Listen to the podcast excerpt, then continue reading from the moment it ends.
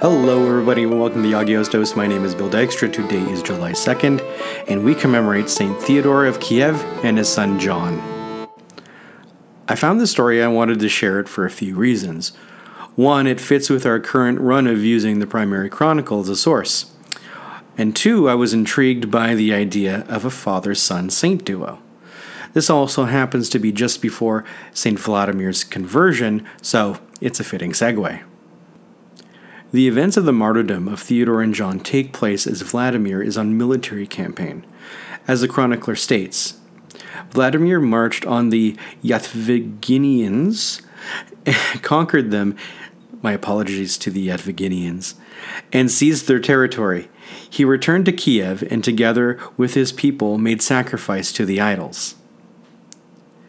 The elders and the boyars then proposed that they should cast lots for a youth and a maiden, and sacrifice to the gods to the gods whomsoever the lot should fall upon. Now there was a certain Varangian whose house was situated by the spot where now stands the church of the Holy Virgin, which Vladimir built. The Varangian had immigrated from Greece he adhered to the Christian faith, and he had a son, fair in face and in heart, on whom, through the devil's hatred, the lot fell. For the devil, though he had dominion over all the rest, could not suffer this youth. He was like a thorn in the devil's heart, and the accursed one was eager to destroy him, and even aroused the people thereto. Messengers thus came and said to the father, Since the lot has fallen upon your son, the gods have claimed him as their own. Let us therefore make sacrifice to the gods. But the Varangian replied, These are not gods, but only idols of wood. Today it is, and tomorrow it will be away. These gods do not eat or drink or speak, they are fashioned by hand out of wood.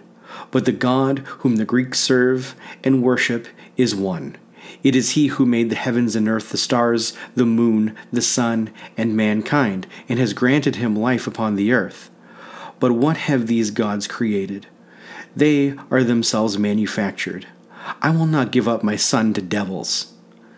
So the messengers went back reported to the people.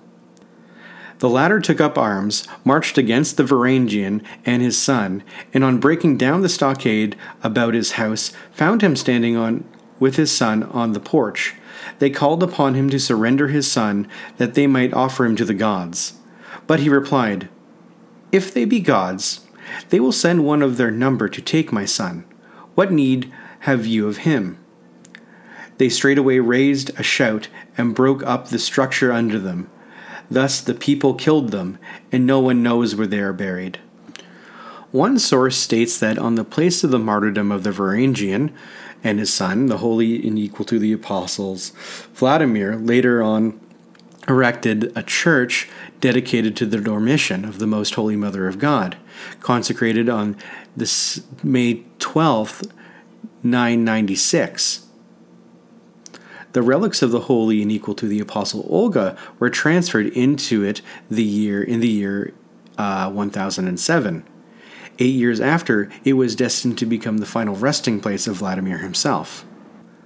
And in another source I read, it was said that Vladimir was inspired by the witness of Theodore or Fyodor and John, and it was a part of his impetus for conversion. Thank you very much for listening. This has been your daily dose of Agios.